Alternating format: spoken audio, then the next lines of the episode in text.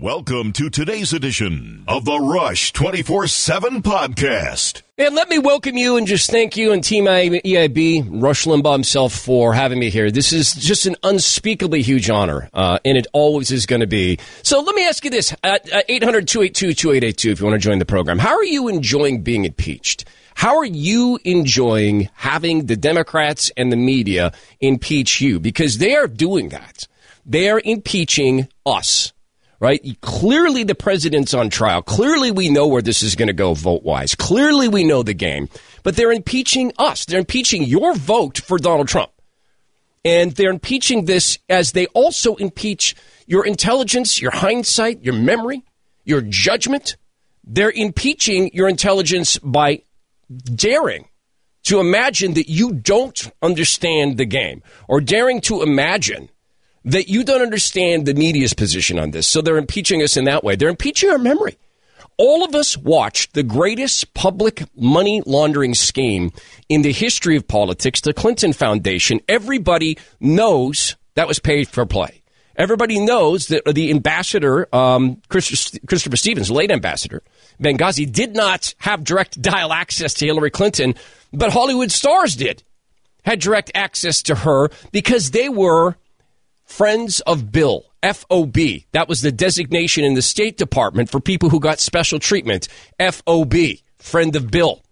So they're, they're impeaching our memories that we don't remember that, right? And the media is impeaching our day to day intelligence, our day to day discernment that we don't see how far out they are on the side of the Democrats on this, and it is clearly obvious that they are. So you yourself are being impeached. So what's your response going to be?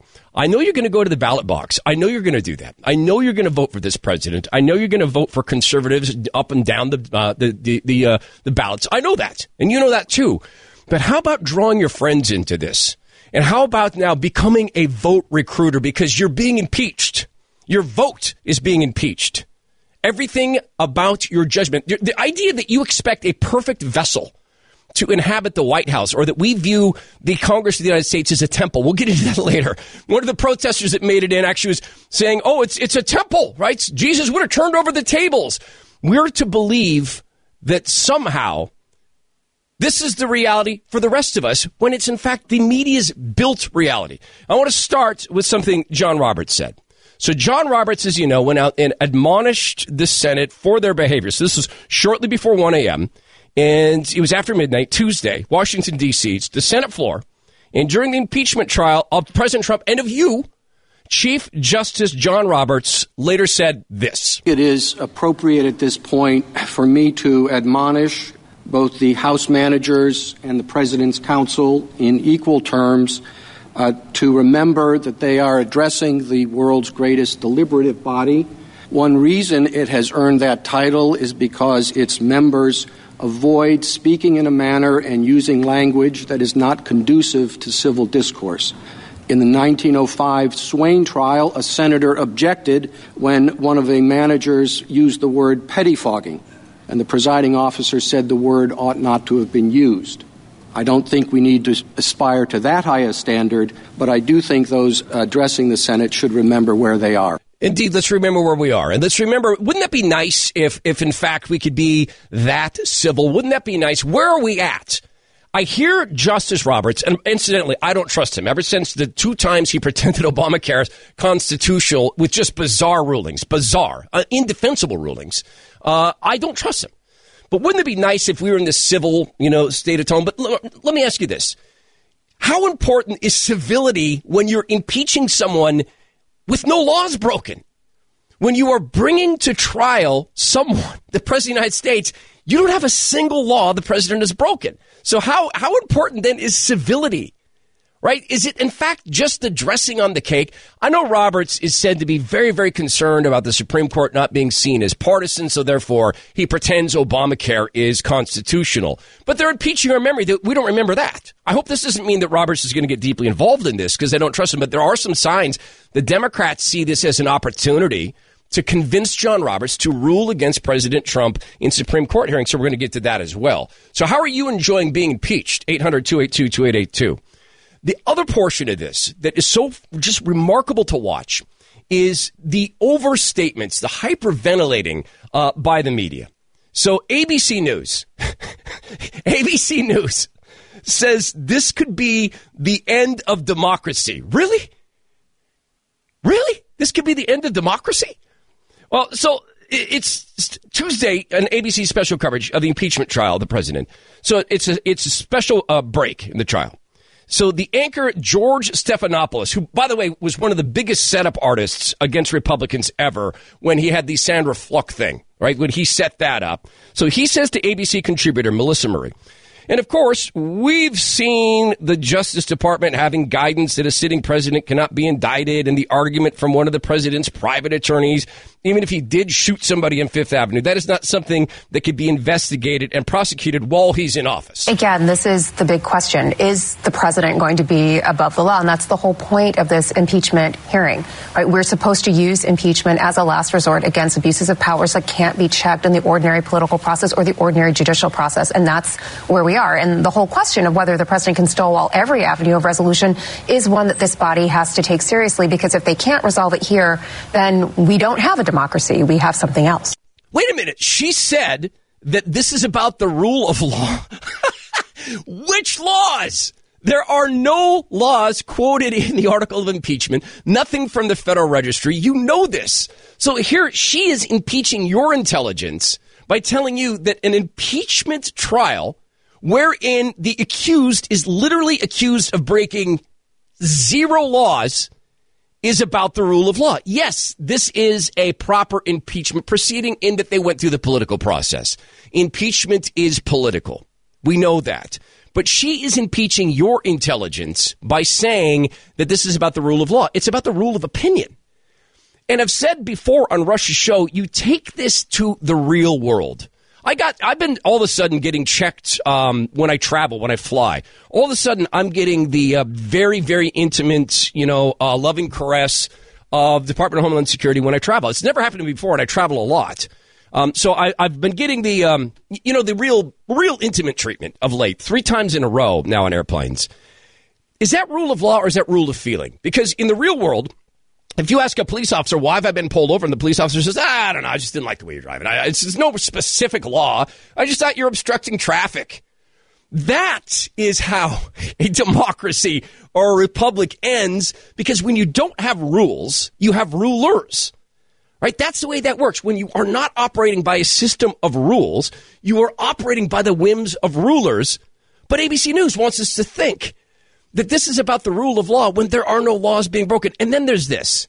If you want to speak about the end of what they call a democracy, what some of us well, they still lovingly think of as a uh, as a republic, then think of a press, an independent press that is literally sacrificing its ability to warn the American people. Now think of this. I know that the media is far off on the left. You know they're far off on the left. And yet we need a system of a curious, skeptical, you know, vicious press to go after both sides to track government misdeeds. But right now, the Democrats own the national media and a lot of the local media, and you know this. But how dangerous is it that they have now sacrificed their credibility on the altar of hatred for Donald Trump, and frankly, hatred for your votes, and frankly, hatred for your judgment, and frankly, hatred for your way of life? That they are now incapable of warning the United States of America about anything for at least half of us. At least half of us uh, are skeptical of everything we hear from the media. In fact, when it's about the president, how long do you wait? When I see news about the president, I wait three days. Now, it's not biblical necessarily, but I wait three days to see what's the complete story going to be, right? Because CNN, CNN, they're obviously the worst at this. They've completely sacrificed ratings and everything else on this banner of hating Trump. So they live in this bubble and they think that the, the Democrat strategy, they think it's working great.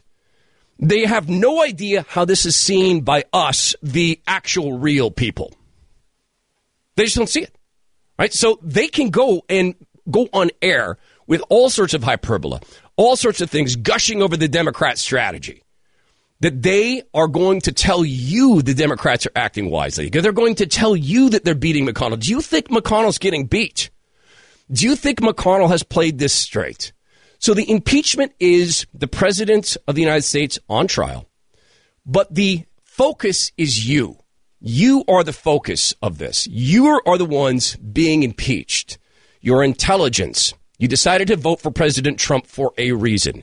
Your judgment. You support him. You may not agree with everything he does. He's a human being. You're a human being. You may well agree with everything he does. They're impeaching that intelligence, that discernment. They're impeaching your memory, your capability to look back in recent American history and say, this is corruption? Hunter Biden, James Biden, right? It's Frank Biden, Frank and Jesse. Sound familiar? Jesse James, Frank James. Go back and look at that, that they are impeaching your intelligence and your memory that you don't remember recent American history. So you are being impeached as much as the President of the United States is being impeached. Want to get to your phone calls as we continue? It's Todd Herman. My honor to fill in for Rush Limbaugh on the EIB network. Hey, it's Todd Herman filling in for Rush Limbaugh on the EIB network. You got to get over to rushlimbaugh.com and get a 24 7 membership and pick up the Limbaugh letter. You're not truly ditto heads until you've done these things. The membership gets you Rush every time, anytime, anywhere. The archive of stuff in the Limbaugh letter presents Rush in a different form. Uh, some interviews and some very, very interesting conversations he has with a whole bunch of leading conservatives who understand they're sitting down with a guy who leads a conservative movement. So go to rushlimbaugh.com uh, and get those things. So you're being impeached. It's not just the president. Your vote, your intelligence, your judgment, your discernments, your faith. We'll get into that later. That's being impeached. And the media is so far gone that they, in fact, they've impeached themselves, if you think about it that way. They've actually impeached their credibility to a point where they are impotent to warn the American people, or at least half of us, of anything actually serious because they've gone so far in this. You saw CNN absolutely gushing over what they consider to be the Democrats' smart strategy. So they live in a bubble. We know this. They think Democrat strategy is working great. They just simply have no idea how we, the real people, see this. They didn't go to process. They laid out the case behind the whole effort. And a night, which is probably going to get the, one of the biggest audiences, first time the, the senators have heard all of that. And I thought they were very smart to go for that and for the witnesses. They've created a situation now that it's just going to be a hard call. If you call, if the Republicans now vote to call witnesses, they're voting for the unpredictable. But if they don't go for witnesses, they got 70% of the country who thinks they're wrong. That's not a very good choice there's a political strategy here, right? It's they want any persuadable voter that's out there to see that the Republicans aren't looking for a fair trial, that they aren't doing what's typical in any kind of impeachment, which is to have witnesses and to have documents and, you know, and to convince people that they're engaging in a cover up. And yet the president's approval ratings continue to go up. They continue to go up during all of this, right? They don't see that. And coming up later in the show, speaking about the media and their involvement in this and the political strategy, you know what the Democrats don't want to see is Peter Schweizer's new book and his detailed unfolding of the Biden crime family. It is absolutely remarkable. 800 282 2882. Todd Herman filling in for Rush Limbaugh. Let's go to Ron in Austin, Texas. Ron, you're on uh, the EIB network. Todd Herman filling in. Thank you for taking my call. It's a pleasure to be on with you. Hey, I I am responding to your question as how do we feel about being impeached and along with the president. But I think it's even worse than that. Not only is it insulting to us, anybody that has half a brain, but I think it's much deeper. I think that they are not only impeaching him and us, they are impeaching the concept, the principles that this country was founded on. They're basically impeaching the Constitution. There is a push to change this country profoundly, and I think it's much deeper than just him and you or I right now. This is a massive uh, paradigm shift they are trying to impeach this entire country and its founding principles. And I have a question if you if you have time for that, but I'll let you respond to that. Yeah, please, Ron. Go ahead. The other question is, I think that now that Donald Trump has done such an amazing job at shining the biggest flashlight ever on the way the government works, and he's exposing all the corruption, I honestly believe that this is the time where we are seeing the government for what it really is. And so I think that this gives us a moment to maybe make a couple of changes, a couple of amendments to our Constitution, speaking of the Constitution, and that is one, that I don't think there should ever be an impeachment uh, trial that goes forward with a partisan uh, vote. It should never happen that way because it means it's it's never going to uh, go through any further than that. So it's a ridiculous thing to put the country through. So there should be some sort of maybe five to ten from the other side that have to vote with it. That let the the uh, articles even go to the to the to the Senate. And secondly, um, if there is um, a better example of why we need term limits, I think it is this: the people that are stuck there forever, the corrupt, corrupt criminal career uh, politicians, they are trying to say the president is only te- uh, temporary, we're here forever, and we make the rules. I think those two things have to really be addressed now. Now that we really see what's going on. So let me take them in reverse order. Let me first of all thank you for the call, Ron. Let me take them in reverse order. Um, in terms of the constitutional amendment, super hard, very difficult to get done. But how about this? How about if we look at the positive side of this? That we are in fact seeing the Democrats for what they are. We are seeing the process. We are seeing that Hunter Biden is scared to death to testify.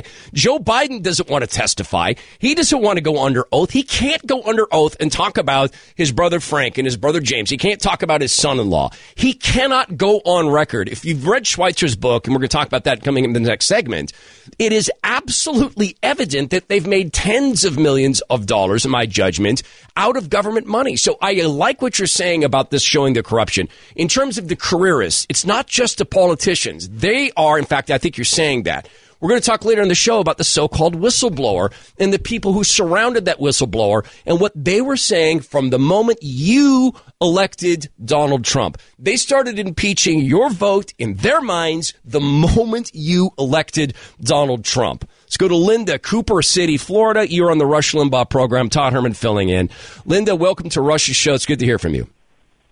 Hi, thank you. I just want to say that uh, Justice Roberts uh, the the uh, civility issue.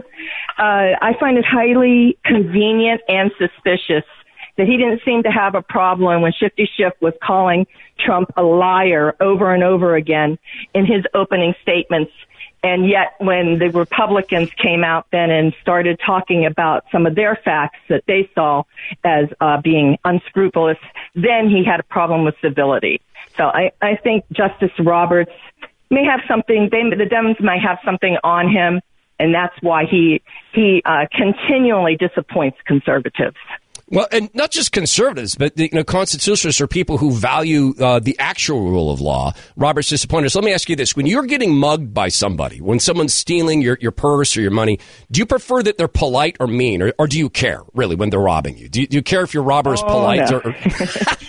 So that's I'm what gonna, I'm going to put out all the force I have to defend myself. I'm sure you will. I'm sure you will. And that's what, you know, it's so fascinating to see Robert say, it's the decorum that matters. Be nice while you're mugging the Constitution. Be nice while you're impeaching um, the votes of the American people. Appreciate your call. Thank you, Linda. Cindy, Mount Vernon, Ohio, you're on the Rush Limbaugh program. Todd Herman filling in. Hi, Cindy. Hi, Todd. Uh, the Americans are being held hostage by a lawless mob in Washington who spend, you know, they spout justice, truth, and solemn duty to the Constitution when their entire agenda is one of pure hate for Donald Trump and the people who voted for him.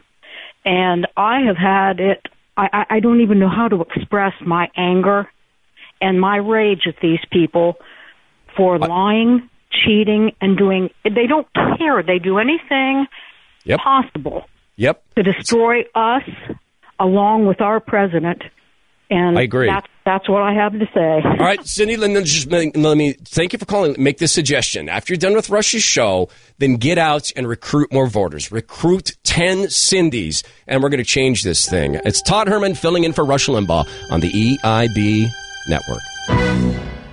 Indeed, it is Todd Herman, my honor, privilege to fill in for Rush Limbaugh. You're being impeached. This is just so remarkable to me as I step back and try to be an observer of this and try to be what I call a curious observer of all of this. That we, in fact, our intelligence, our judgment, our discernment, our memory of recent events, these things are all being impeached and we're not to notice. We're to pretend that this is all very, very ordinary. In fact, we're, we're to pretend that on the scope of, let's say, possible harms, because there's no crimes in impeachment. Let's say that there was one day of harm to the Ukraine, even though there wasn't. Let's just say that there was one day of harm, that this in some way stands up to course of business in Washington, D.C., we're going to get into that because Peter Schweizer has a book out called Profiles in Corruption that absolutely takes all the covering off of Amtrak Joe Biden and gets down to the actual crime family that is the Biden family.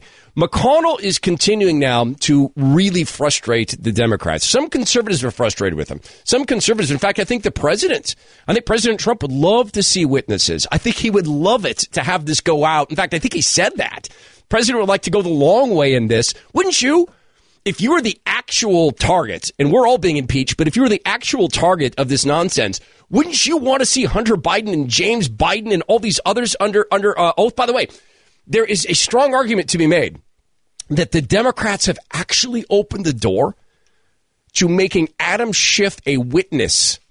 they themselves may have opened this door. Will McConnell take advantage of this door to bring Schiff in as a witness? Can you imagine the shift show? All of a sudden, he's Truman in his own Truman show. I would love this.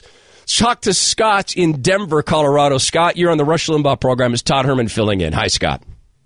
Hi. Um, well, you kind of just went over my question, but I was I was really curious about what you thought about the the Senate dropping the pretense of of the Democrats uh, impeachment hearing and and just going after their corruption and and everything, and just just using the impeachment to go after them.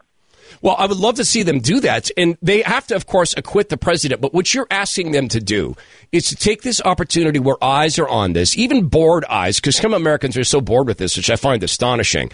But that you're saying that they shine this light of corruption on them. Do you think McConnell let me ask you this question about the Senate. Do you think McConnell would do that to his dear, dear friends in the Senate and his dear colleagues? Or do you think McConnell has gotten the sniff of the fact that the Democrats, they're not really talking about elections anymore? In my judgment, they're sort of talking about revolution. Do you think Mitch now gets that? I, I don't think he gets it yet. I, I think he, I think when he does get it, he would have to use the opportunity to go after them harder. But right, exactly. I, I, I don't see him getting it yet. No, and this is the thing, and I don't think he does. I think you're exactly right, Scott. That's exactly right. Thank you for the call. They don't get it. And there is something that I encourage you to do. If you if you are ever in the position to take a vacation, go to liberal cities. Go to Baltimore. Go up the street to Baltimore if you're in Washington D.C. And there's some beautiful areas, but see what leftism has wrought. Because this is a perfect example of leftism. Perfect example of what they're doing to the country in this impeachment. Let me give you this example. So in cities like Portland or in cities like Baltimore, you can be a business owner and you don't have um, your sign on the sidewalk in a proper place. Or in, or in cases of cities like San Francisco, you're caught selling plastic straws. You could be in your business as the authorities are there ticketing you, fining you, telling you you're going to have to appear in court. At the same time as across the street, there are drug deals and human trafficking going on and petty theft going on in sight of the enforcers. Right? And that stuff is ignored. In Washington, D.C., the pure, unadulterated corruption of the Biden family is ignored.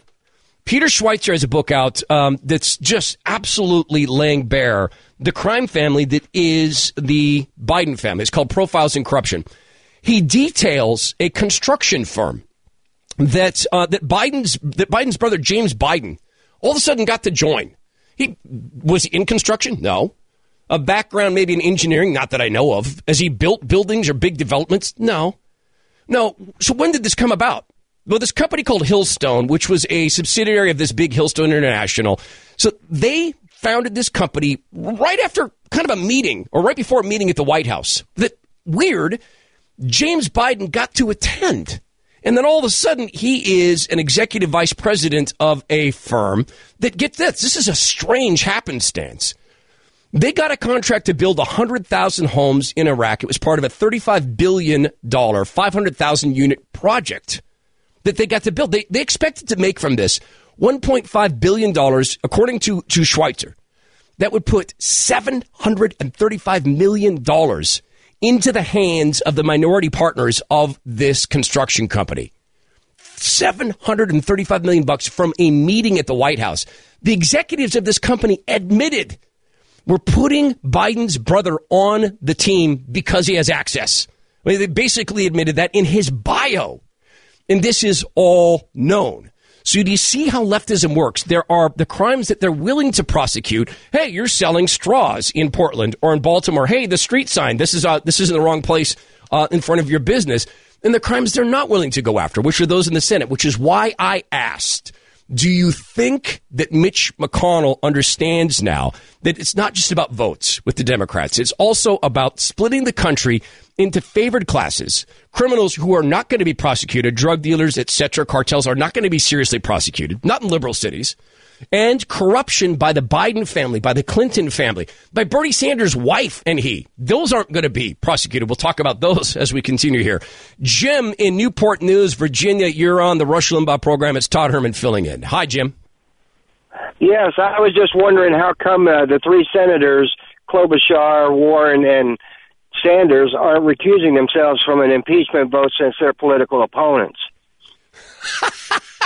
I love this. I was thinking about this earlier today because they have something to gain from having the president uh, on the guy that they intend to run against on trial. Well, clearly, uh, don't you think maybe Jim, it's just slipped their mind? Do, do you think maybe wow. they've been? Yeah. do you think they've been really that busy? Should be three votes that shouldn't even count. Right. And here's what's funny that I mean, in addition to that, there was this talk of the Democrats. They wanted to trade they wanted to get Joe Biden in to testify and Hunter Biden in to testify so that they could get some people from the Trump administration, Bolton, et cetera, to come in and testify. I bet you it was Elizabeth Warren, Amy, and Bernie who were that small group of Democrats because they want to knock Joe Biden off. So I appreciate the call. Thank you, Jim, for calling in from Newport, uh, Newport News, Virginia. Yeah, this is a fascinating thing. To Biden, do you think that Biden, who is how many fistfights has he been in? Oh no, sorry, it's, it's push-up contests. The fistfights were when he was young and he'd bring a tire chain out to beat up a guy because uh, someone said use a tire chain. How many fistfights has he been in on the campaign trail, right? None? Oh, it's, oh, now it's just push up contest. So, with all the bravery, all the bravado, all the sound and fury, where's Joe Biden demanding to testify? Where is Joe Biden saying, I demand to go under oath? I want my son and my son in law and my daughter, who I understand runs his campaign and probably makes money off of that. I demand that they go under oath and testify. Where is that? You know, it'd be fun. Go dare the Biden family, the entire crime family. You got to read the Schweizer book. I'm in the middle of it. You got to read this. Go dare them to undergo forensic accounting because it's not just the Biden family that is corrupt, and this impeachment is selective. This is my point about your intelligence, your memory, your discernment being impeached. Okay? It's so selective. Bernie Sanders' wife was his media buyer. What does that mean? It means that she takes a 10% commission off of a media buy. So if he's running for president and there is a $70 million or a $50 million spend, how much does Bernie Sanders' wife get in that 10%? And by the way, that money's not trackable. We don't know how much she gets because the way the game is played in Washington, D.C., they only track the, the, the, gross spend. They don't track the net result of who gets those commissions. So the impeachment is selective. They're impeaching you. They're impeaching your intelligence. And I'm glad to see the president fighting back. More of your phone calls as we continue. It's Todd Herman filling in for Rush Limbaugh on the EIB network. It's Todd Herman filling in for Rush Limbaugh on the EIB network. So it's all partisan. CNN all day long, all day Tuesday talked about how devastating the impeachment trial is for Trump and McConnell. McConnell's weaker, so uh, he may be right about the Republican senators and John Roberts think about Trump, but is this what the impeachment trial is all about? Influencing John Roberts to rule against Trump in the Supreme Court cases? Because Tuesday night on CNN, on the coverage of the impeachment trial, President Trump, during a recess trial, and journalist and author Carl Bernstein said this about what he'd seen up to that point. Many, if not a majority, of the Republicans up there think that Donald Trump is unfit to hold office. And what they're hearing today confirms that. They're not going to vote to convict him. He's going to be acquitted. But meanwhile, you also have the Chief Justice of the United States, who is going to hear many cases and assertions by Donald Trump and some of these same lawyers who lied today. And I think in the long run, the Supreme Court of the United States, led by this Chief Justice, might be really offended by the conduct that they are hearing and witnessing today. Fascinating. I wonder if they are offended by John Roberts heads the secret court. We have a secret court in America, the FISA court. That's a secret court. Because remember the Constitution where they said set up secret courts where the American people don't get to know what's going on? I, I forget the amendment to the Bill of Rights that said that. I wonder if John Roberts was offended that the Democrats lied to his face about the nature of this uh, of, of the documents they presented and the the spokesmouths they presented to that court. I wonder if that's affecting Roberts. But that's the reason for the trial. That's apparently what CNN Carl Bernstein wants you to think. Will in Detroit Lakes, Minnesota, uh, you're on the Rush Limbaugh program. It's Todd Herman filling in. Hi, Will. Hi. See, I want to get right to it. Um, here's a question that I'd like to, to pose. What kind of a case for impeachment would the Dems have if Biden was not one of the presidential candidates? Interesting. So talk about that. I mean, if it weren't for him trying to convince uh, uh, the president of the new president of Ukraine to investigate, um, there would be no case. Well, and I think so, it goes deeper than that, though. I think it goes deeper. I think you're onto something. But remember, where did the people who coached the whistleblower come from? Where were they working, and what did they say just after the president was elected? Did you read about this? Do you know what they said? Oh, ab- absolutely. Yeah. It was. See, this is the internal uh, uh, machinery of the federal government and higher up. These are all people that were put in place by Obama. Yes. And they are absolutely dead set against this president. They don't want Washington cleaned up. They don't want to go to jail. I mean, Hillary Clinton said if Donald Trump is elected, we're all going to jail. That was, I mean, she's credited with saying that after, uh, you know, late in the night on election night. Yeah, and, and that was probably uh, the key that was probably you know 15 to 20 uh, cocktails into the night. Hillary said that because of course hillary doesn't want to say those things out loud but sometimes the you know the parting gets the best of her. So i understand what you're saying and i think it does go to this deep. I think it goes to young staffers who are on record. We'll get into this next hour. This is so important to read in real clear investigations that pro- just after the president was elected, the young people who surround the so called whistleblower were saying we need to take him out. They were impeaching your votes at that very moment. That is the arrogance of Washington, D.C. If you've ever worked in Washington, D.C., you know the sort of arrogance of which I speak. Let's talk to Bobby in Jamestown, Tennessee. Bobby, you're on the Rush Limbaugh program. It's Todd Herman filling in. Glad you called, Bobby. Hello. Good afternoon. You know, a couple of months back, Rush said that the Democrats wouldn't be long before they tried to, uh, you know, stop elections and stop us from casting our ballots because they, you know, they couldn't win anymore. Well, lo and behold, what did Mr. Schiff say yesterday? We can't leave this up to the ballot box to resolve this issue. The first thing, yes. the first, I mean, did he not say it? Then, and then a couple hours later, what did I hear come out of his mouth? Well, look at this. We, um, It's okay. It's okay. It happens on live radio. It's okay. Get your, you're right there, Bobby. This is a great phone call. Rush predicted it. They were going to say we can't leave it to the ballot box. And what else did they say? Well, he, he does it that the uh, 2020 election. He he's absolutely wants to to nullify that 2020 election to say all those votes that are going to be cast will be you know no good. They will be tainted, and that Yep. and that and that seems to be the seed that they want to plant here.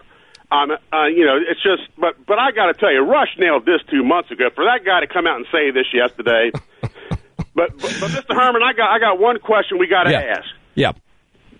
Mr. Schiff has got to be brought under oath and testify. And the question that needs to be asked to Mr. Schiff is plain and simple. Did you or any member of your staff have any contact with the whistleblower prior to him filing his complaint? Yep. And listen, oh, Bobby, there is the Democrats may have opened themselves up to this. I'm going to talk about this next hour. They may have opened themselves up to Schiff being treated as a witness. Probably can't be compelled to testify, but can be treated as a witness and moved out of the way. So we're going to talk about that. But also to your point, believe it or not, I'm going to share with you uh, an opinion by a visiting law professor who is. You want to talk about impeaching your vote? This guy actually wrote words that say that your vote for President Trump is unconstitutional. Your vote for a man who legitimately won this party's nomination, who legitimately appeared on every single ballot, is unconstitutional because your vote was likely animated by racism. So we're going to talk about that. We're going to talk more about Hunter Biden and that corruption. We're going to talk more about what we need to do as supporters of the president. There's a whole bunch to get to, a packed show. It's Todd Herman. It's always a massive, incredible, just heart wrenchingly beautiful honor to fill in for Rush Limbaugh on the EIB network. Oh, it's Todd Herman filling in for Rush Limbaugh on the EIB network. Notice a pattern. Notice a pattern uh, with the American left. It, it's a pattern that's it's not happenstantial. It's not coincidence. It comes from leftist organizing, and that pattern is uh, sometimes referred to um, as selective tolerance or oppressive tolerance. Uh, it's anything but tolerance. And the notion is that um, this oppressive tolerance or the selective tolerance they're tolerant only for ideas uh, that are going to eat away at the American fiber. It's small things. Like this is if you live if you live in San Antonio, Texas. It's this is a small thing. It they've spent the airport three hundred and thirty thousand dollars of your money uh, to keep Chick Fil A out of the airports 330 grand because they can't be tolerant of ideas, right? Because only selective tolerance works to this, to the big things. And it's a huge thing. Notice the pattern that for the left, there are no legitimate Republican presidents. Notice that George W. Bush selected, not elected. Remember that because, of course, if Al Gore had been selected, well, we never would have heard the phrase selected, not elected. So part of the game here is to paint every single Republican president as illegitimate, as criminal. And when you study the left and how they use big government to hide graft and corruption, you can see how far off that really is. Todd Herman filling in for Rush Limbaugh on the EIB network. And let me welcome you and thank you for putting up with me as I have the honor of filling for Rush Limbaugh. So you're being impeached. And along with the President of the United States, your votes, your discernment, your intelligence, your memory of recent political events, all these things are being impeached, not just by the Democrats on the Hill, but also the Democrats in the media. Being impeached, your thought process, being impeached, your very idea of what you want in a chief executive. All of these things being impeached. Your culture being impeached. Your culture of, for instance, not suggesting, not saying as a writer in, um, in, this is a serious piece. This is a, a, a piece of writing in NBC News op-ed uh, the author's name is Noah Berlatsky, who, by the way, uh, is, an, uh, according to Byron York, a comics expert and cultural critic. Uh, such august works as Wonder Woman, Bondage, and Feminism in the Masterson uh, Peter comics. So, obviously, someone with a, a devout attention uh, to America and the important issues there, and says that your vote for the president of the United States is unconstitutional. your vote for a duly nominated man to run for president, now the president of the United States, is, is unconstitutional.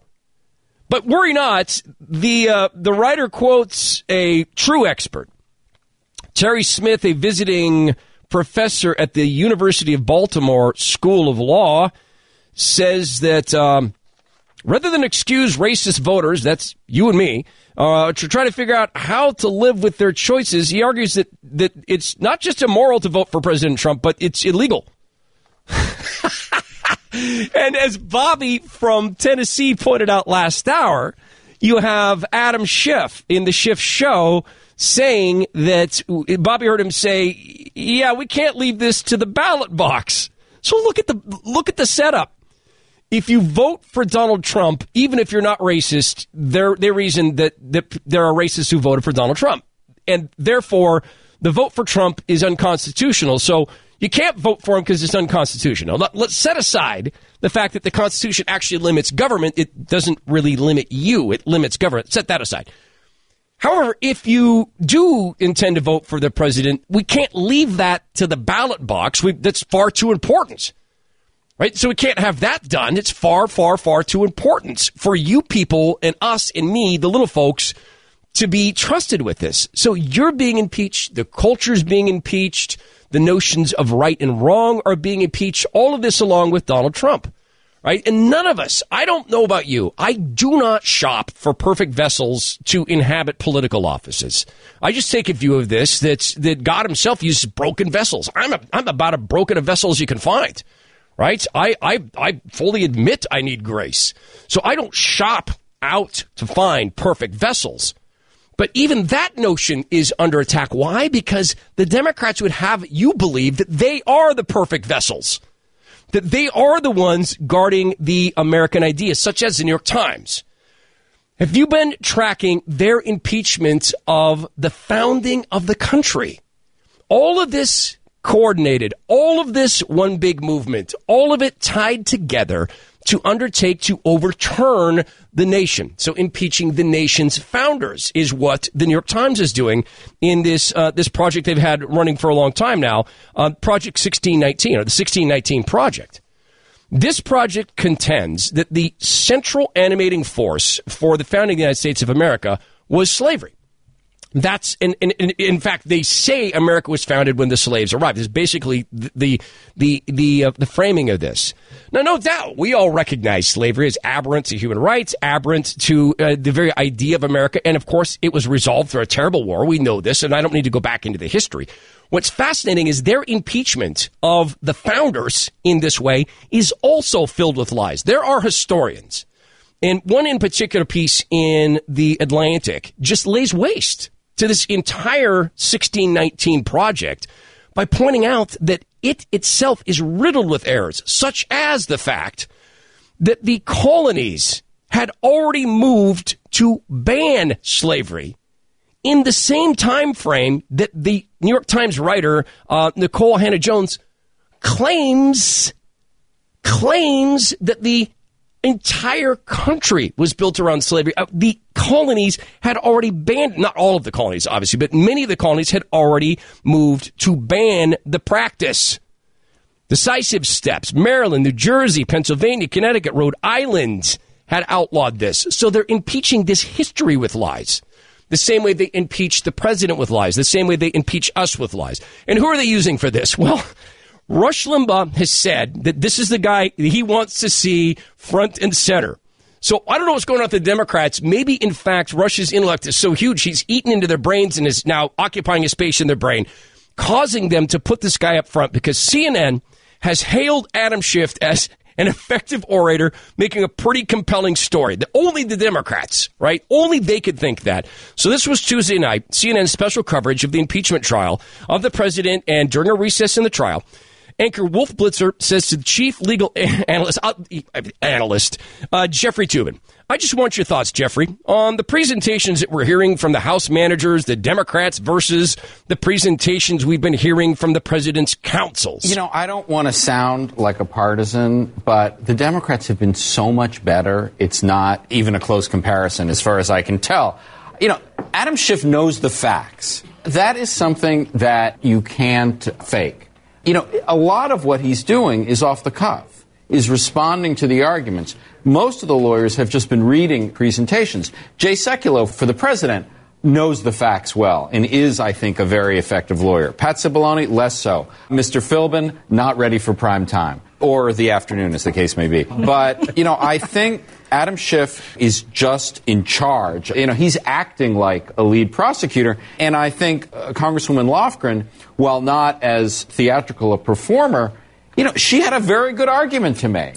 And I thought she made it very effectively because what she did was she went through the evidence and said there would be ev- there would be emails associated with these meetings. There would be documents that are relevant here, and she showed exactly where. Looks like we're not going to see him. So Jeffrey Toobin does not want to appear to be partisan, but he is refusing to share with you the fact that lawyers, when they are representing someone else, often write down their statements because they are representing the accused. Schiff himself is not the accused. He can speak off the cuff. And Jeffrey Toobin at CNN, he's impeaching your intelligence. He thinks you don't know that Adam Schiff has been caught lying about source material, so much so that even the Politico, even the Politico had to call him out. Now, they didn't say it was lying. Schiff, but they said that he was perhaps wrong. He was um, misinformed, Adam Schiff. So your intelligence is being impeached this way. But Jeffrey Toobin, he just wants to make sure he's not acting as a partisan. And the, the only people who are actually listening to what the Democrats are saying are on the TV news sets. Again, Tuesday night, again, CNN special coverage of the impeachment trial of President Trump. Uh, anchor Jake Tapper says to CNN national security and legal analyst Carrie Cordero.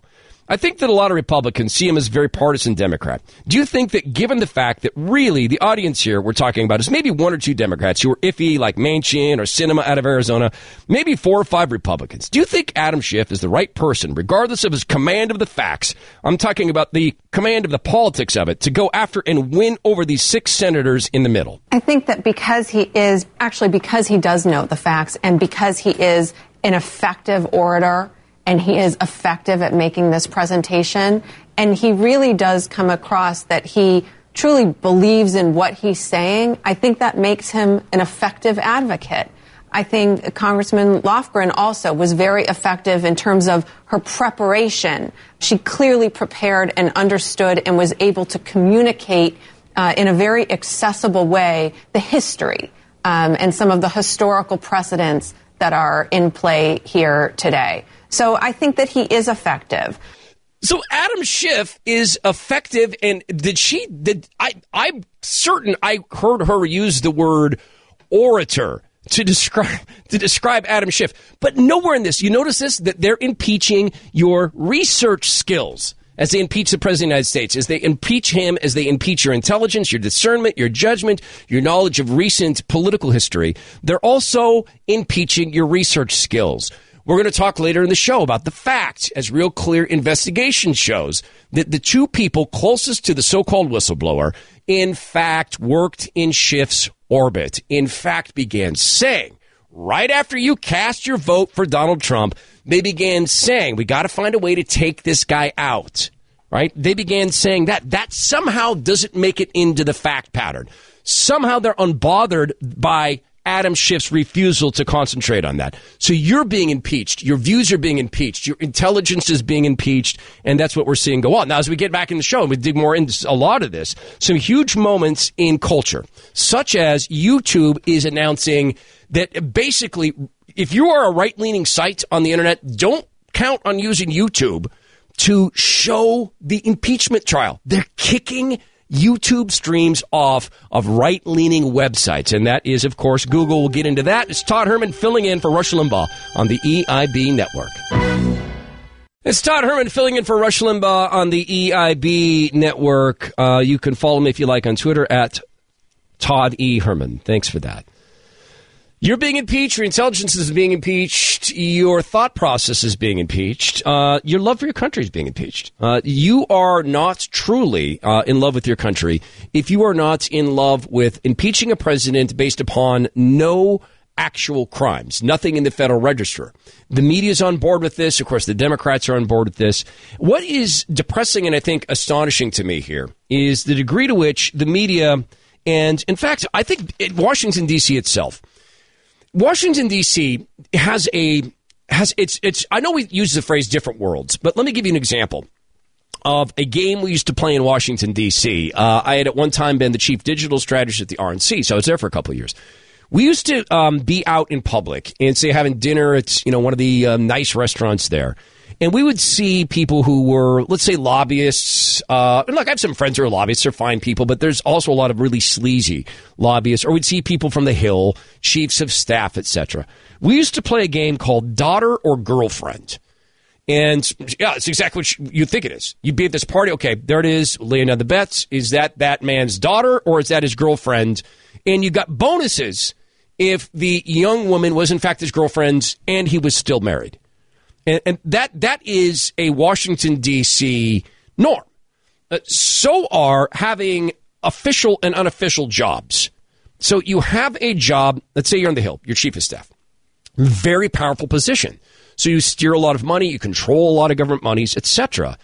You also have unofficial jobs, and those unofficial jobs um, are things like running a PAC or a media buying firm. In fact, I and, and that you get double, triple the money that way.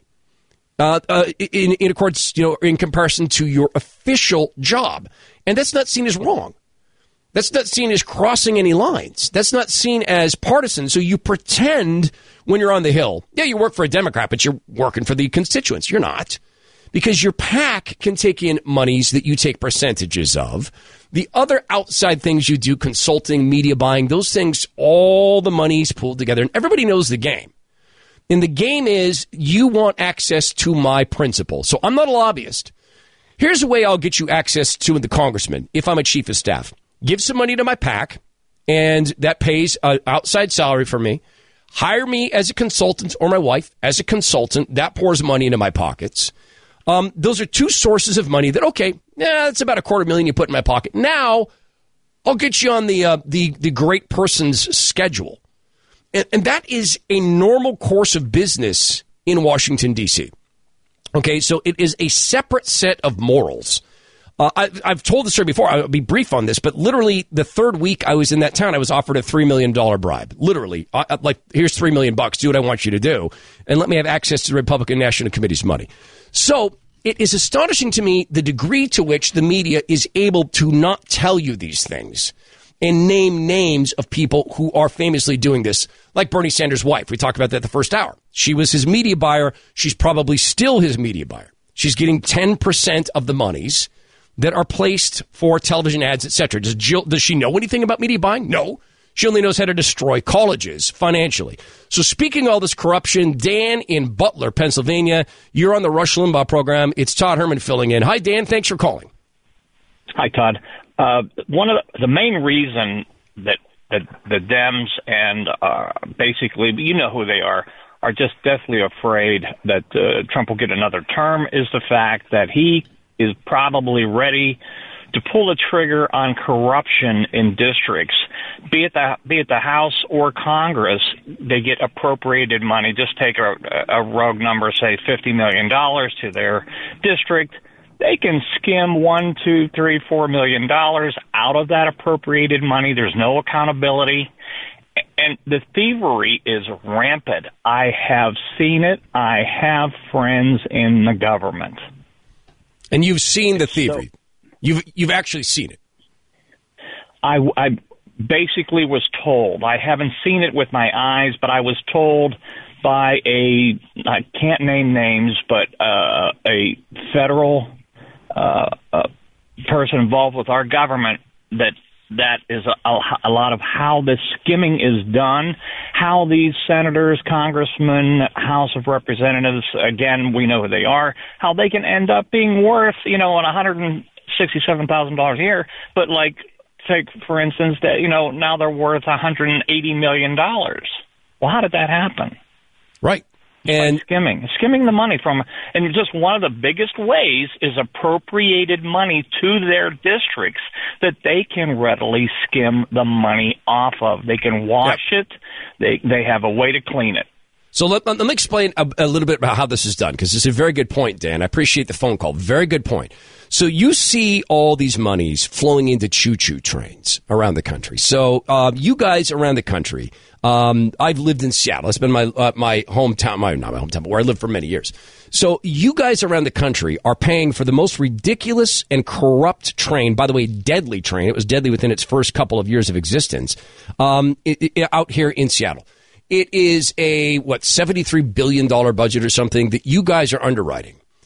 The people in the know on this project have an opportunity to invest in real estate where the train is going to stop. Okay, so if you get a note from someone on the transportation committee, okay, we've reviewed this plan for this corrupt organization in Seattle called Sound Transit. We know the map. We know where the buildings are going to go. Then your wife, who happens to be a real estate investor, or your son, who happens to be a builder, even though he has no you know, background in building, like the Biden family, all of a sudden, they team up to purchase some property um, that the property owner doesn't know is going to be right across the street from a train stop where people who are rich enough to be able to afford on the West Coast, you got to be rich to take the train because other people have to actually get to work on time. All of a sudden, dimes on the dollar, you purchase a piece of land and you're the only one who knows that a year from now, two years from now, boom, there's a train station and a Whole Foods and all this stuff across the street. That's a lot of the ways this wealth is built. Not just that, but getting in on secret deals. There's no reason in the world for Hunter Biden to serve on a board unless it's a board in, uh, you know, involved in manufacturing and distributing methamphetamines. But he does that because of this access. That is corruption. It's Todd Herman in for Rush Limbaugh on the EIB network. Oh man, so much more to get to. It's uh, my honor to fill in for Rush Limbaugh. And one of the things, if you've tracked Rush's career, and I have, uh, Rush has been so meaningful to me uh, in terms of mentorship from afar that I remember reading about when Rush started uh, RushLimbaugh.com and EIB got behind that.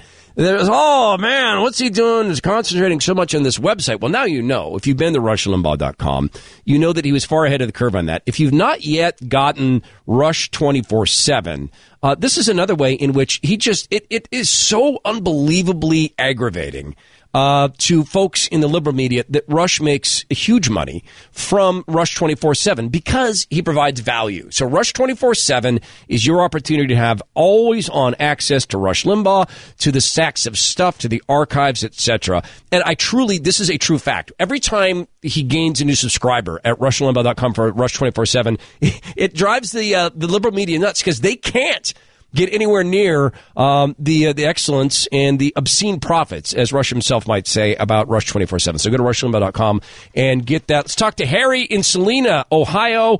Harry, you're on the Rush Limbaugh program. It's Todd Herman filling in. Hi, Harry. Hello, Todd. Say, Todd, I'd like to know that what intelligent American voter would not want a corrupt American politician to be brought brought out? Yeah.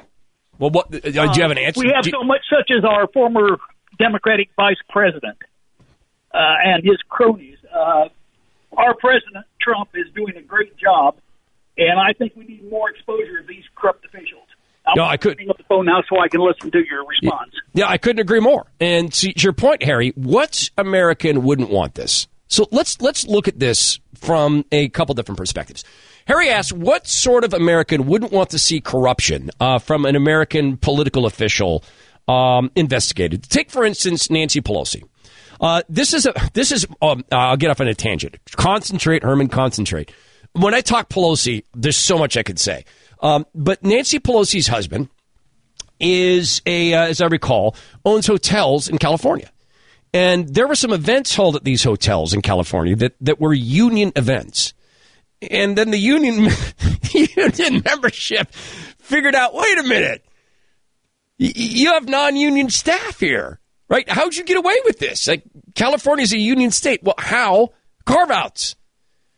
Right? That's that's that's how they got away with it. Nancy Pelosi gave carve outs to McDonald's franchises in her district for Obamacare rules. They didn't have to follow that. So your question was, what sort of American doesn't want to see corruption of, of government political officials exposed? Well, those who are themselves corrupt. That's one form. They don't want to see that. The other is the media. Now, the media is in on the corruption because they get access. Okay, that's part of the corruption, but there's something else. Have you ever had a feeling that your spouse might not be faithful to you? Have you ever had that feeling dig into your heart? Okay. Have you ever had the experience of wanting to ignore that? Right? When it can't be true. It's it's not happening. And so you ignore signs of it because you don't want to, to experience that pain of someone you love, right? And that you will always love. Or it's very common for people to have medical circumstances where, okay, um, wow, there's a growth on my face. It's the size of a turtle. Maybe I should get it checked, but you don't want the answer. And I think in the case of the media, they don't want the answer. And the last is of these categories of people who don't want corruption investigated, people who want to be able to say, I didn't know. Which is something really potent to be able to say in societies that are, you know, that are under attack because our society's under attack. We've been under attack before. We're optimists. We will push this back. We'll regain our country. We'll fight alongside the Lord. We'll do these things to take our country in the proper direction. Okay, that's that's what we'll do together. But there's this category of people that's in the face of corruption. They don't want to know because they want to be able to say, "I, I didn't know that Joe Biden was doing that." In fact, think of um, think of Harvey Weinstein. Think of how many people knew but didn't come out and say it because they actually didn't want to know. I think that's part of where the media is at because they have to sniff the corruption to know that it's there, right? So I, I think there's sort of the categories of people who don't want this corruption exposed. Linda in Sacramento, California, you are on the Rush Limbaugh program. It's Todd Herman filling in. Hi, Linda. Hi there. Thank you so much for covering this the way you are today. Yes, our voters are being impeached. Yes, the Constitution, but worse than that, our freedom is being impeached. You have a bunch of people there who have exposed themselves a long time ago as wannabe dictators. This is a long time. I mean, Barack Obama said our Constitution was a negative document and needed to be changed because it didn't, it, it took away too much power from the government. But Adam Schiff said it yesterday. He said the, you can't leave it up to the ballot box. And I'm going to tell you the most damaging thing Trump said that made their hair go on fire. He said, I'm to the people. I'm giving your government back to you. They've taken it from you. That was the thing that absolutely upset them.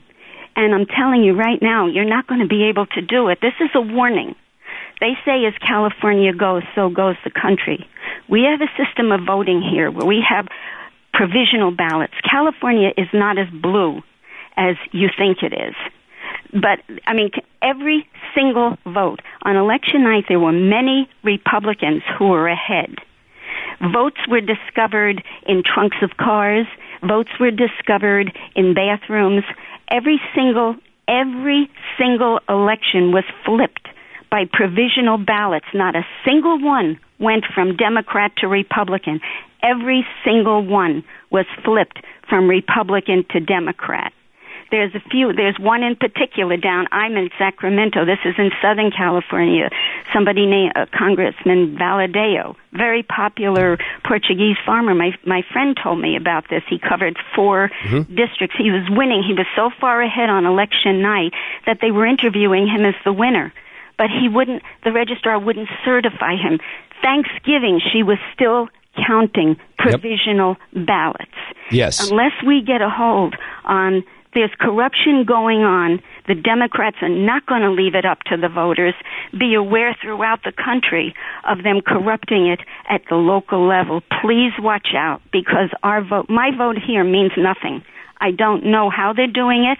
All I know is the provisional and the absentee ballots are are managing. They've turned this state into what it is now. That's Yep. what I wanted to say. Linda, thanks for the call. Very, very important call. I appreciate that, and uh, thanks for calling Rush's show. So, Linda, we are we live together on the West Coast. You live in California. Um, I've lived up in Seattle. Uh, what you're saying is so vital, and in fact, Linda, this is going to blow your mind. You have down there in the state of California, you have a guy named Dean Logan. Uh, Dean Logan is a guy who had been up in King County in Washington State. Seattle's the main city in King County up here. Um, Dean Logan oversaw an election in which there were more votes than voters. Oversaw an election where um, the Democrats won or lost the first two votes. The first two tallies of the votes, she lost. The Nast Valley, the last tally, she somehow won literally after ballots were found in the trunks of uh, in the trunk of a car. Literally, someone said, "Oh, I forgot. I've got all these ballots in the trunk of my car." And there were voters, I think I was uh, somewhere around 800, 900 voters, and the race was very close, who all had the same address, which was the King County Administration Building. Dean Logan, who oversaw that election, is now in California who's now down disenfranchising people down there. So it's not just on the impeachment front where the president is being impeached along with us. These activities do impeach the vote. And the provisional ballots, what that means is you can vote at the last second. They can't check to see if you're a legal citizen. They don't care. Like in states like California, Washington State, they don't care. They prefer that you not be legal, actually. They want you in that count. They don't care if you are legally allowed to vote even if you're a U.S. citizen. Did you just arrive that day? They don't care because provisional ballots get counted on the spot. If you think that's bad, you know what's coming to Washington State, therefore the rest of the country? Smartphone voting. no chance that's going to get hacked. No chance at all. Don't you even worry your heads about that. It's Todd Herman in for Rush Limbaugh on the EIB network. What happens when you create a definition for something? And it's Todd Herman filling in for Rush Limbaugh. When you create a definition for something, that thing is exactly what you say it is. So if you, I, I used to play a game, uh, you know, as as a dad, and I would invent, uh, let's say, a way to you know to, to tickle the kids. So, um, uh, Thor Whittle. Do you want a Thor Whittle? And my daughter would have to say, I don't know what a four Whittle is. Well, then I could say, oh, well, it's this form of tickling. Or we, or for like a treat, so I would come up with a, a pretend name. Hey, I brought home a, a, a Coswooshel. Would you like a Coswooshel? What's a Coswooshel? Well, it turned out to be uh, ice cream It's because it was ever I wanted it to be. Jerry Nadler uh, this morning is making the case for abuse of power. The Democrats pulled an incredibly clever trick. Here's what abuse of power means to us we've decided that the president did these things that we have decided are abuse of power. so you now have Jerry Nadler making the case for a definition they designed. That that it of course it fits. They designed it because it's not a law. That's why laws are important. We all agree. Exceeding the speed limit means your car in this temporal universe is moving at a rate of speed greater than this mile per hour plus or minus three miles per hour, something. It's defined. It's voted on. It's defined. It's discussed. It's published. When you decide that that Donald Trump did these things and you consider it abuse of power, then you say, okay, what is abuse of power? It's whatever Trump did. Then you get behind the lectern in the Senate and, and you're saying, this is abuse of power. Well, sure it is because you decide what that means. Right? The same thing, my, my made up words, a Thor Whittle. What is it? What's what if I say it is. I made it up. That's what Jerry Nadler is doing now. The Democrats are always thinking they found the scandal, the great, big, huge scandal, and it's it always turns out to be different. So. CNN, MSNBC, they are now suggesting that it's not just in the chamber for the trial. Democrat senators, er, they're telling them the wrong. So this is the media. They thought they had this big scandal the other night, last night. GOP senators leaving the chamber leaving the chamber. But every time they tried to get a Democrat senator to confirm it, they failed. And so this is last night on CNN special coverage of the impeachment of Donald Trump. So this is during a re- recess in the trial. CNN's political correspondent, Dana Bash, she had this exchange with Senator Amy Klobuchar from Minnesota. I just have to ask you about what's going on inside the chamber because the cameras can't see the senators. Yeah. There's a, a, report that that there are a lot of empty seats, particularly on the Republican side. You've been sitting there, well, you've been watching. Have there been empty I seats? to defend them and our side, I didn't see that. I think it was a two and a half hour opening, very well done. So you see people, you know, leave to go to the restroom. People maybe leave to uh, uh, drink a cup of coffee or something like that, um, and so they come back. Uh, everyone's been coming back and for the most part, it is like 95% filled at any one time. So I just didn't see that. they got they got Amy Klobuchar to tell the truth. They also tried this with Chuck Schumer. They want the scandal to be the Republicans aren't in their seat. This is uh, MSNBC's special coverage uh, of the impeachment. This is Chris Hayes uh, had an exchange with Senator Chuck Schumer.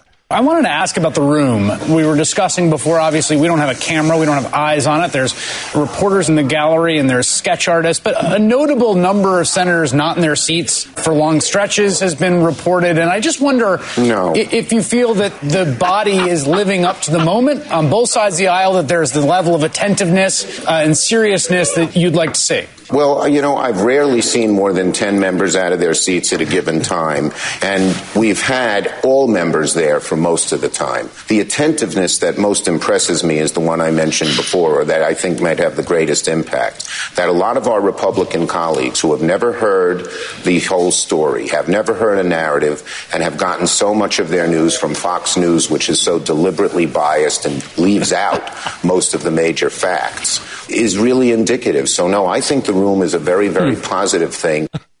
Chuck Schumer is not playing along, but he's on MSNBC, where Rachel Maddow continues to say that President Trump uh, reports directly to, to Vladimir Putin. it's Fox. That's the wildly slanted network. So even Chuck Schumer is saying, nope, Republicans in the seat. He wants to say that because he, he wants to be able to say, well, you heard the evidence of abuse of power, which, by the way, we defined – and you're not going to do anything about it? Chuck Schumer. Let's talk to James in Sherwood, Ohio. James, you're on the Rush Limbaugh program. Is Todd Herman filling in? Good to hear from you, James. Hey, Todd. Hey, listen, I, I haven't heard anybody quite say this, and I would love to hear your explanation or opinion on this. Now, I would honestly love to be a senator up there and, and sit there and look at Adam Schiff or Nadler or anybody and say, now listen, you're upset about our president possibly asking to dig up dirt on a political rival. Yet your very own party just got caught creating dirt on a political opponent. It was called the Dirty Dossier. Now, they seem to have no problem with actually fabricating one, but if you actually ask for dirt, which wasn't at all, how how can you possibly sit there and and honestly come off like that? I, I I know it's the party of the hypocrite, but why hasn't anybody brought this up? Well, you just did, and uh, you brought it up very well, and uh, we've brought it up, and of course, Rush has detailed that in the program. I want to take what you said, James, uh, and one of my favorite things to do in the political game is if you've ever heard me talk about would it work if everyone did it? Have you ever heard that theory? Would it work if everyone did it? Sure. Okay. So a caller uh, to um, my old radio program brought this up with me. It's a standard by which we're going to measure things. So when I come back, I want to take James's call about the Steele dossier and the FISA court, and let's let's play this game together. You and I, um, in Rush Limbaugh's audience, let's play a game called "Would It Work If Everybody Did It?" That's next. Uh, James, thanks for the call. It's Todd Herman filling in for Rush Limbaugh on the EIB network. Now it's Todd Herman in for Rush Limbaugh on the EIB network. So before the break offer a little game here. Caller's making the point that uh, th- here are the Democrats saying, "Oh, we've got all this evidence. You need to see this evidence," and they themselves made up evidence, right? So they're saying the Republicans are hiding evidence. They themselves made up evidence with the uh, Steele dossier, etc. Um, a caller to my radio show uh, inspired me to play a little game. It's a game of contextualizing. So it goes like this: Would it work if everybody did it? Imagine this. Imagine that you uh, are caused to have to go to court so you're sued or you're in a you're in a criminal case. Let's say that you're in a criminal case. Let's say that you are in fact uh, in that case defending yourself, making a case for this or that, and let's say you're acquitted, right? But the judge finds out later that you lied, that the evidence you presented was faked, that the witnesses you brought uh, were lying that you had lied about their backgrounds and you're brought before the judge. And the judge says to you, Did you lie? Right? Did you, these are false documents. Did you falsify these? And you say, Yeah, but well, kind of. Um, yeah, I mean, I, I was not exactly truthful. Where do you land? What happens to you? And here we have the FISA court a secret court, which I don't know about you, I'm not wild about secret courts. I, I kind of feel like government business should be done in, in, in you know, Herman in for Rush Limbaugh on the EIB network. Absolute honor. I would say privilege, but it's not. It's an honor. Uh, it is a privilege as well to fill in for Rush Limbaugh. My name is Todd Herman. I appreciate you putting up with me today. Jerry Nadler just on TV continuing to impeach you. Uh, so Jerry Nadler is one of the parties who's impeaching you, and this is this is an important thing. As I was thinking about the show today and really doing some in-depth sort of soul searching. Um, when you have an opportunity to speak to this audience, and I am you, okay? I have grown up. I am I am probably the prototypical Rush baby, um, in that I've grown up with the program. And from afar, Rush has been a mentor from me, uh, for me from afar. Uh, so I am that person. So like you, I, I'm sometimes sad when Rush isn't it, right? And I want to hear Rush. So when I get an opportunity to do this, it's I put myself into a real deep prayer. I do. And I ask God to say, "Hey, help me with this because it's this is it's important beyond compare because of what Rush has built in a relationship with you." So as I really thought about this, I thought about how important it is that we really realize the scope of what's going on. That we ourselves are being impeached. We've talked about our intelligence being impeached. We've talked about our knowledge of recent history being impeached. We are to forget that the Steele dossier, we're to forget of the Russia hoax, we're to forget that happened. Now we're to believe that this one's real, that this is the real deal. So they're impeaching our intelligence, our knowledge of recent history. They're impeaching our judgment, right? They're also impeaching our ability to look at something and understand that it is complete, utter nonsense constructed from whole cloth, meaning nothing. So let me get to what Jerry Nadler was just saying on TV. So um, Nadler was saying that there are three elements to uh, this this this decision to impeach the president. He said that number one, and I'm going to go through these one by one. Impeachment is not for petty crimes. This is just what Nadler said uh, via Fox News. I was looking at a graphic of this. Not for petty crimes. Okay, but impeachment is for non crimes. Now think of this. Jerry Nadler is saying impeachment is not for petty crimes. Is there a crime less petty than a crime that is not a crime? If abuse of power is definable, would not the founders of the United States of America, who had as their central driving force in founding this country to escape abuse of power and to live without abuse of power, who constructed a world changing document that literally shifted the power away from the government, things the government cannot do to you ever. Wouldn't they have said we should define abuse of power? They didn't. They defined what the government cannot do and stayed away from defining what it must do for you, as Barack Obama would have had them done. So if it's not for petty crimes, this is what Nadler's saying, that impeachment is not for petty crimes.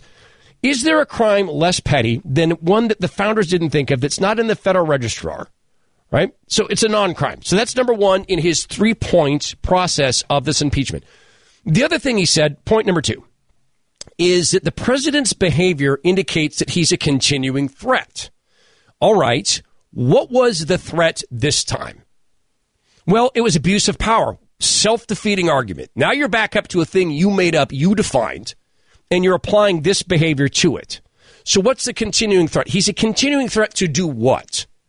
Well, I think he's a continuing threat, perhaps, to insist that a country like Ukraine that signed a document with the Congress of the United States that if they wanted our money, they had to fight corruption in their country. So you have the chief executive who's responsible for foreign policy saying to the Ukraine, you got to police this corruption. That's the threat. This is the threat. So the assertion is that the president is a threat because he's using his power to dig up dirt on the Bidens. Question. What has the president dug up that is not already known that Joe Biden hasn't already bragged about that everybody in D.C. knows the Biden crime family is enriching themselves on your money to the tune of tens of millions of dollars. Jill Biden getting to do this, Frank Biden getting to do this, Hunter Biden getting to do this, his his uh, his, his son-in-law getting to do this, his daughter getting into the game. Everybody knows this. So this is not something that the president said, I need you to dig up dirt on Biden. The dirt is there. What the president was saying was, hey, you know, you signed a document, Ukraine. Maybe you could, you know, fight corruption. And I don't think that Donald Trump should be expected to be an expert on all aspects of Ukrainian American corruption, but there's a real obvious one. This is Joe Biden. That, that Biden himself bragged, yeah, I got that prosecutor fired. So the three points of Nadler in terms of his impeachment, he just said this on the House floor. Not for petty crimes. We've dismissed that, right? Because these aren't even crimes. So I'm just dismissing Nadler's points just, just off the cuff. That one's gone. He's a continuing threat. To do what? To enforce the laws as signed by the Congress of the United States? That's the threat? That's what he's being impeached for. So I've dismissed that. Now, this is the one that is hilarious, utterly funny.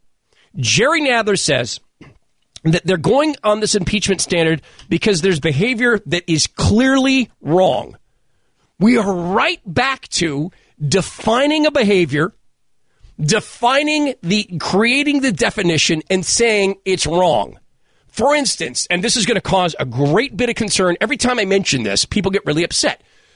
I believe it is wrong, verging on being a crime to put pineapple on pizza. It's it's ridiculous. Pineapple doesn't belong on pizza. It, it can't be argued otherwise. That, that that is not a that not a fruit that belongs on a pizza. Now I'm saying that. This clearly wrong behavior to put pineapple on pizza in my eyes.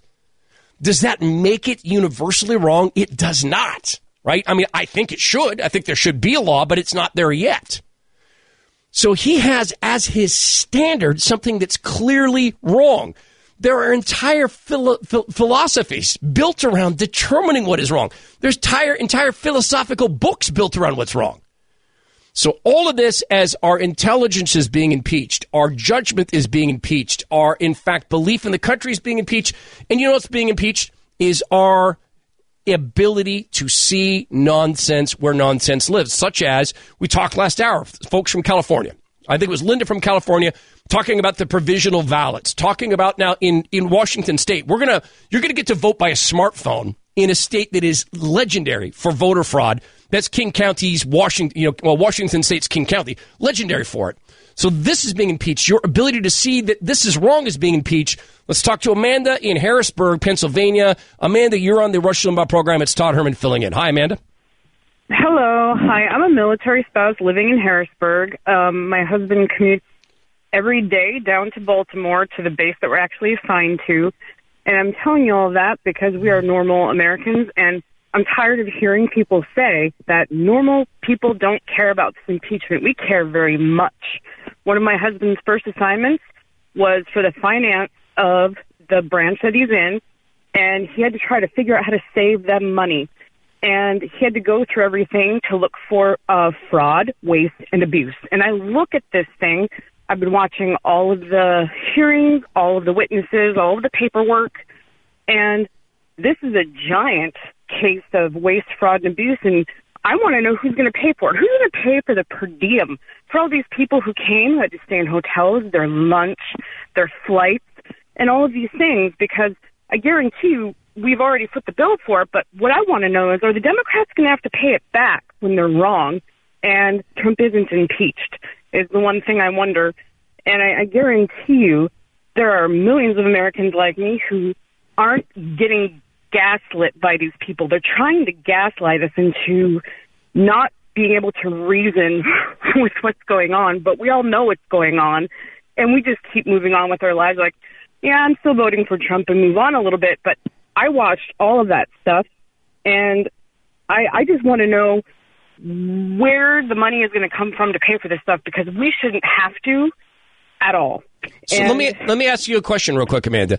Um, your your husband was looking for waste, fraud, and abuse. What would have happened if your husband had decided that he wanted to keep two sets of books?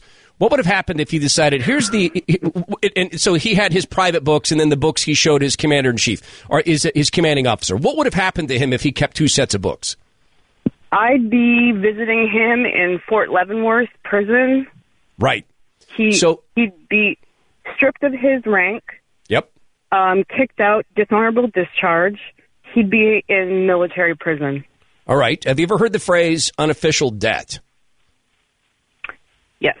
All right. So in our country, the same people who are impeaching the president for a non-crime for something they defined. They said, hey, let's look at this behavior. Let's call it abuse of power. There's no actual laws being broken.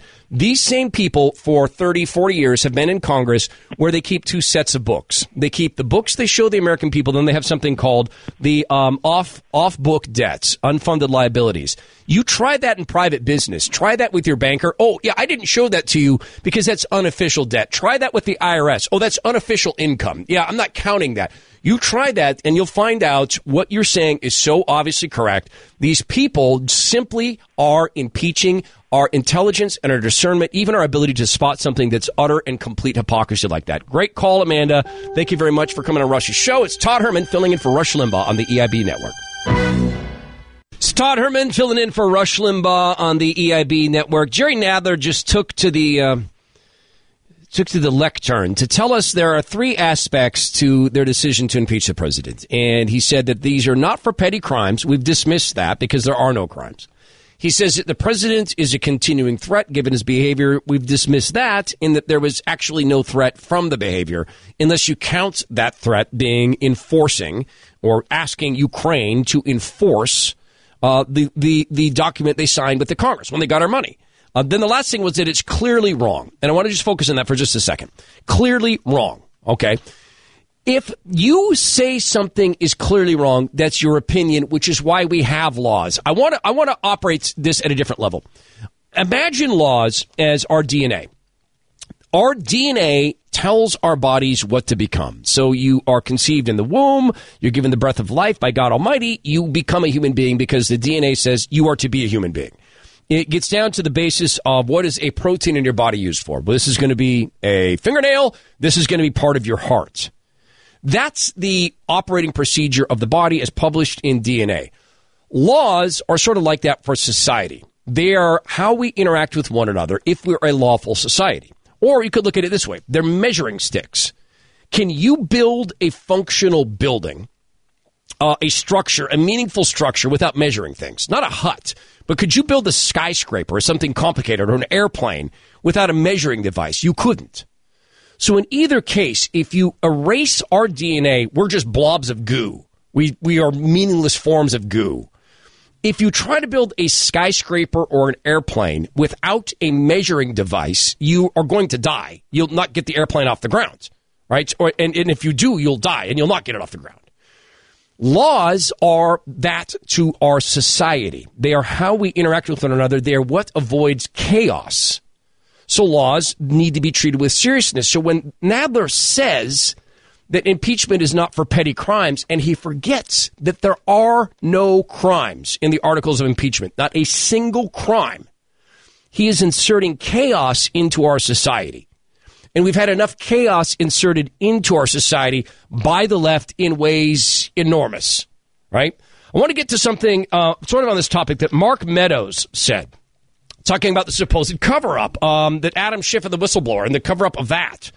So um, he was on Fox News Channel's uh, America's Newsroom. His co-host Sandra Smith said to Representative Mark Meadows from North Carolina, how do you think things are going on in this trial? This is just a repeat of things that we heard in the House. It's built on a corrupt foundation. Uh, the House impeachment managers are actually uh, not only making false statements, but they're intentionally misleading the American people. How do we know that? Because they're cherry picking certain parts of testimony, and it's all built on their narrative to try to impugn the facts of the case. This is like Groundhog Day. The only difference is Bill Murray's days kept getting better. Adam Schiff's are not getting any better. We need to make sure that the American people understand two things. Everything that the House impeachment managers are going to say today is going to be based on second and third hand knowledge. There's no first hand witnesses. You know why? Because those first hand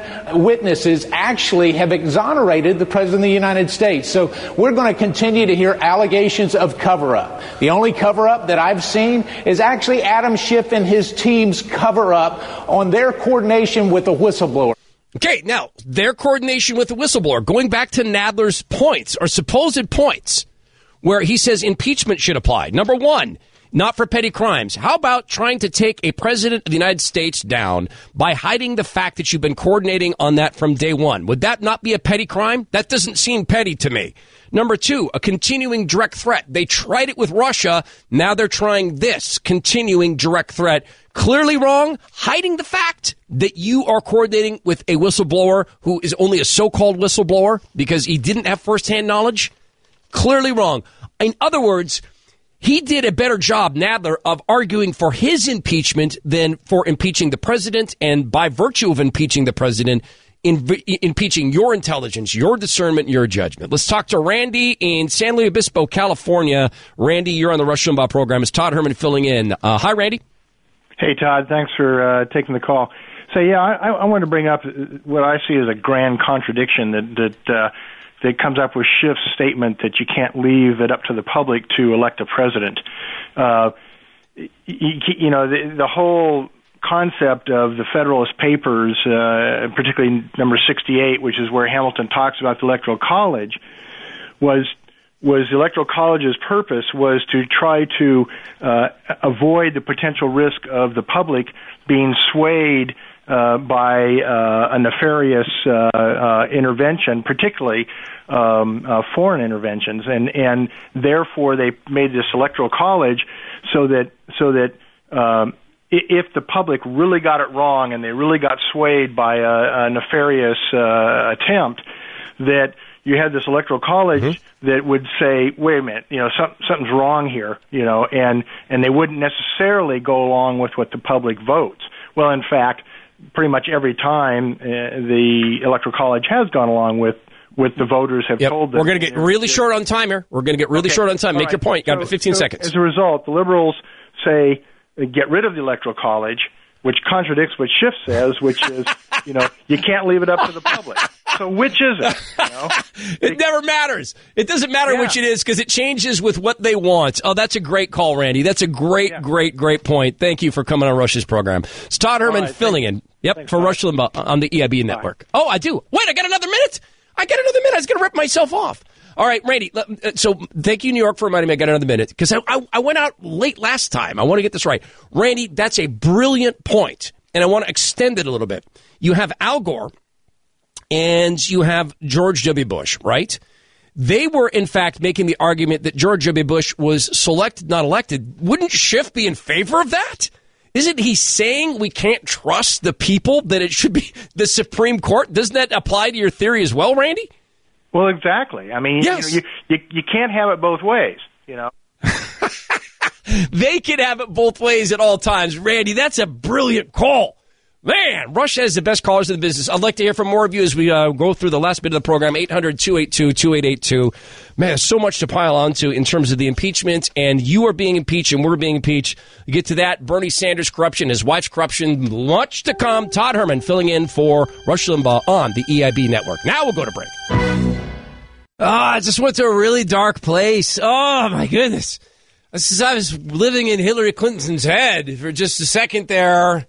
Ah, you know that. Um, do you ever have the uncle or aunt who they drank a little bit before they came to the house or they ate? Do you remember bourbon balls? You ever eat those cookies?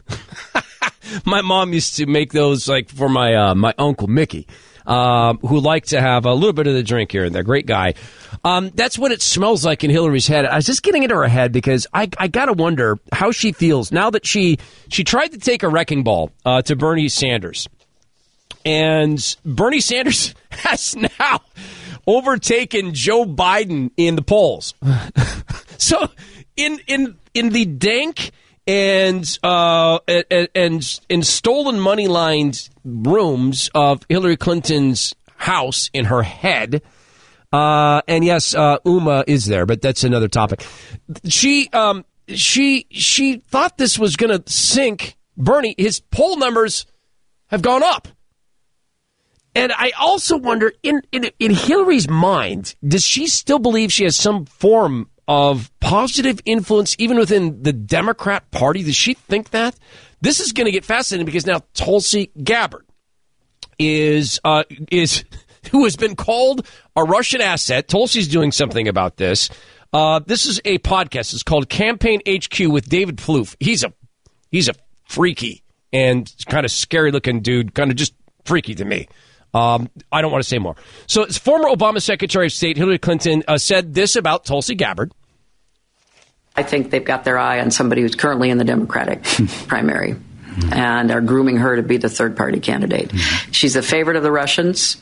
They have a bunch of sites and bots and other ways of supporting her so far. And that's assuming Jill Stein will give it up, which she might not because she's also a Russian uh, asset. Agent, yeah. she's a Russian asset. I mean, totally. So that's Hillary months ago making this statement, and her team confirmed, yeah, it was about Tulsi Gabbard.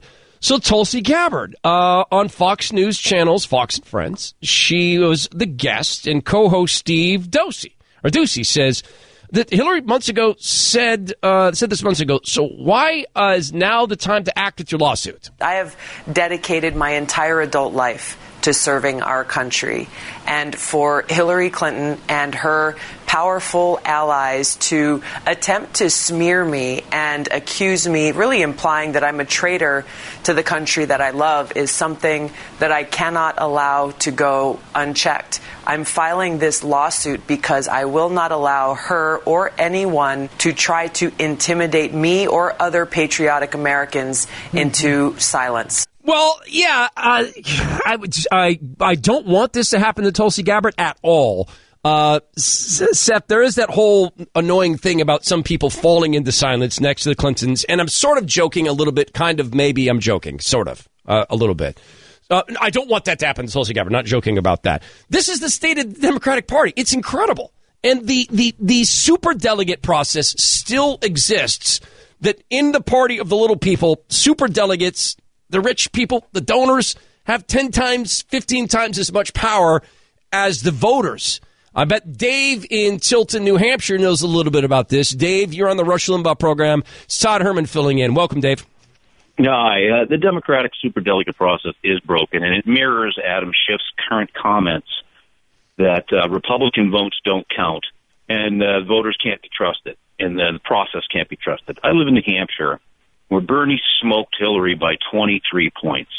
But all four of our New Hampshire delegates gave their super delegate votes to Hillary, and she won the state. I went to work the next day and told all my Bernie bro friends that of this, and they were unaware of it. So they're sticking it to their fellow Democrats. Why should we even begin to trust them to count our votes when they don't even count the votes in their own party? I think Jeanne Shaheen is very vulnerable if somebody calls her out on this, she's up for a big election in the state, and we have all four, and she's vulnerable this time. And I'd love to see Trump or somebody go after this with this point exactly. I, I would love to see them uh, explain in detail to the voters uh, that that they're screwed in this way in, in terms of the superdelegate process because you explain it very very well. There was uh, a project we did years ago that didn't get published because people got cold feet, uh, where we went to some golf courses that were owned by one of the big unions. And we took some of the members to these golf courses and we took hidden cameras. And we had the guys go up and, and present their union cards and asked if they could golf there. And they learned to their amazement that no, they, they were not allowed to golf there. Those were only for the union executives right? So the same thing applies here to this uh, process of super delegates. It'd be really, really smart to start to dig into that on how they're being screwed and how they uh, and, and, being abused by the powers that be in the Democratic Party. That's a great call, Dave. I appreciate it very, very much. Um, have you had a, an attempt to get people to listen to Rush's show that, that are liberal? I got to tell you, go out and get the Limbaugh letter, okay? Because you'll have folks come by your house. Um, have the Limbaugh letter sitting out and like get a collection of them at rushlimbaugh.com, set them on your beautiful coffee table, have them there as at least points of conversation. You will find that when people pick up the Limbaugh letter and they experience Rush in writing, they're experiencing a guy obviously with a huge intellect, a beautiful command of the language, but also interesting approaches to interviews. And they'll they'll be embarrassed when they realize what they're reading.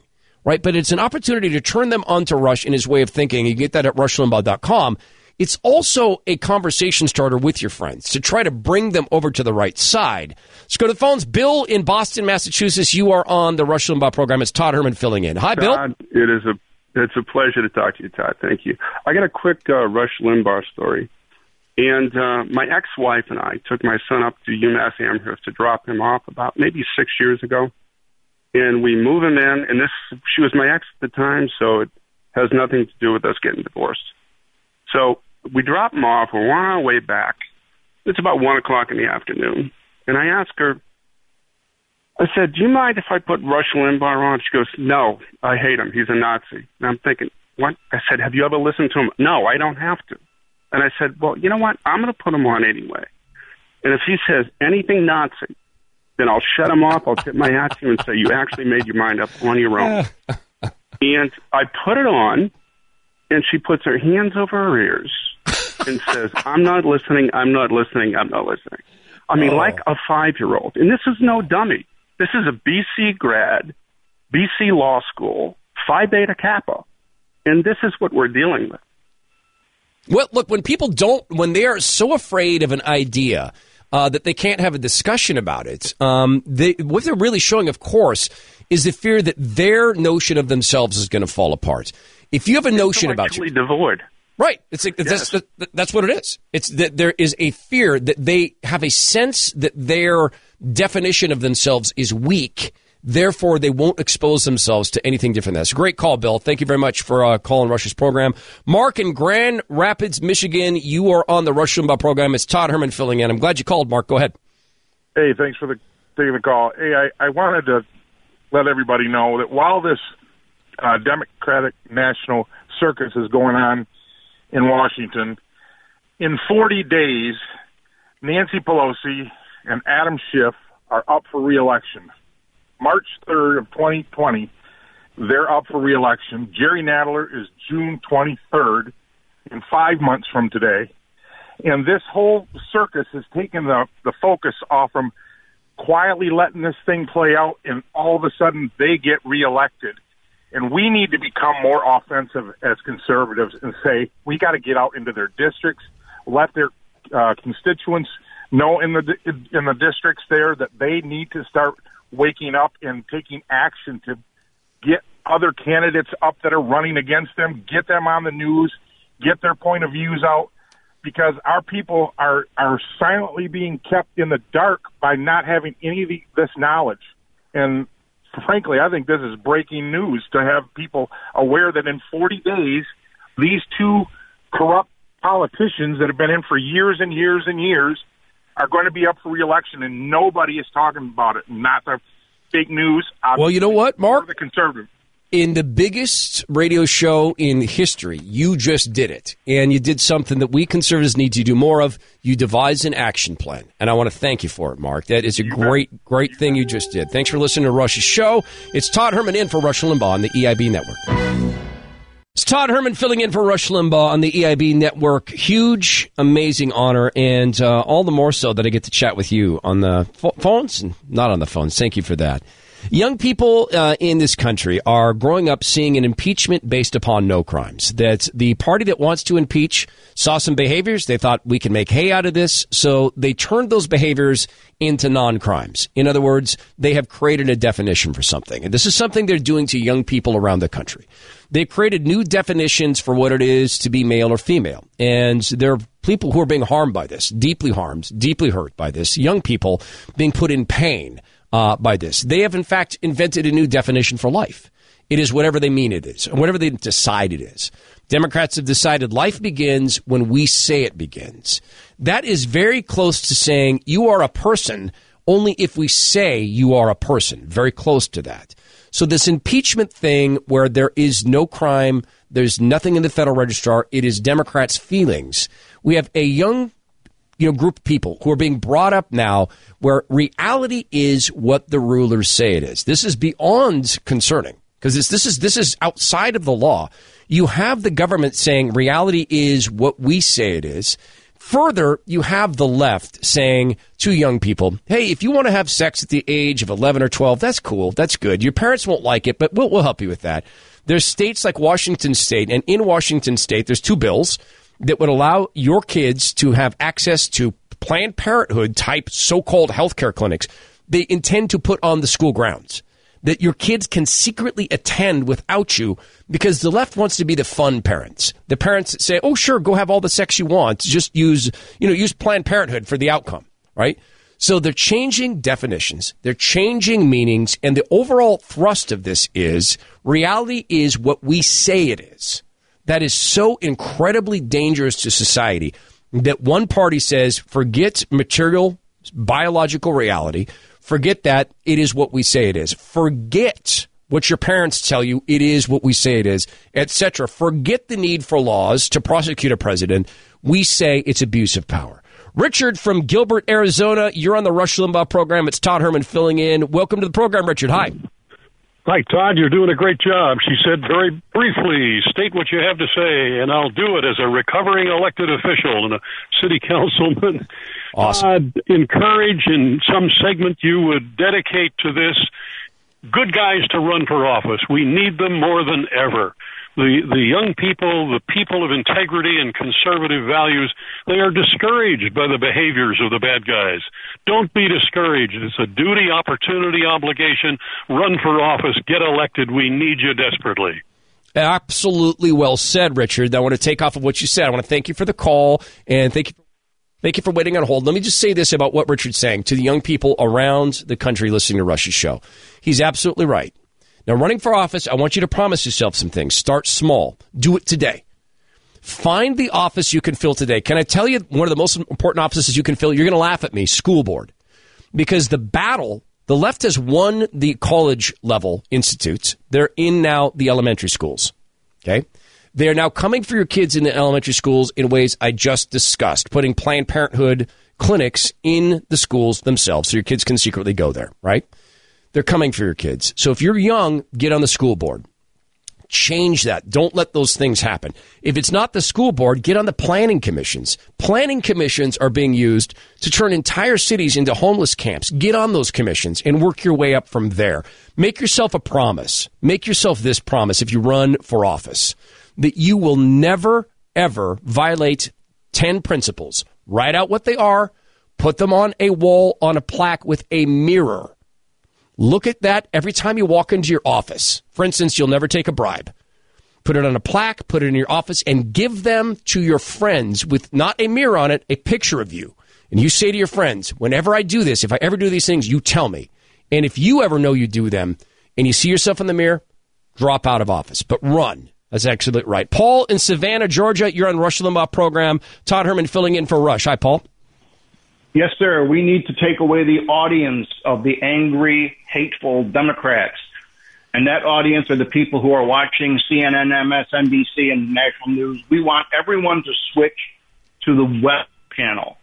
And if we get thousands or millions of people to switch to the weather channel before you go to work in the morning, turn it on at home, turn the volume down. When you get to the office, turn on the weather channel, deprive them of their audience, and they will know it when the uh, ratings numbers yep. for the Weather Channel go from 5 million viewers to 500 million viewers and just take the audience away from the hate and uh, uh, I love it.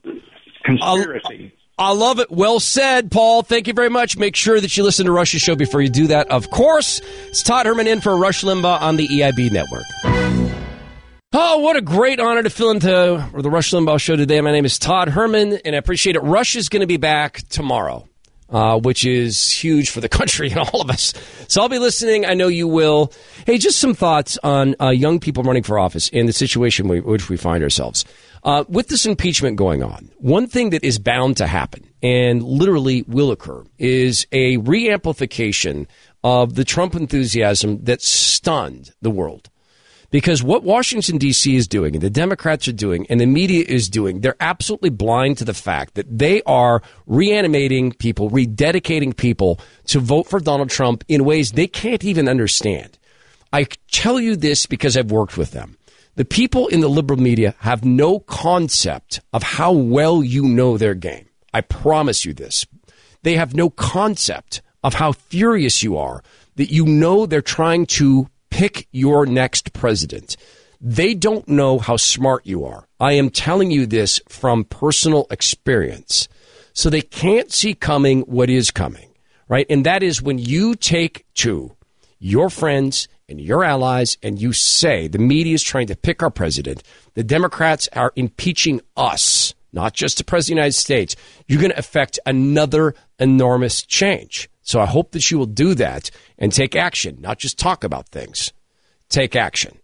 I want to thank Team EIB, Rush Limbaugh, the entire EIB network for letting me fill in and chat with you today. It's Todd Herman. It's been my honor to fill in for Rush Limbaugh on the EIB network.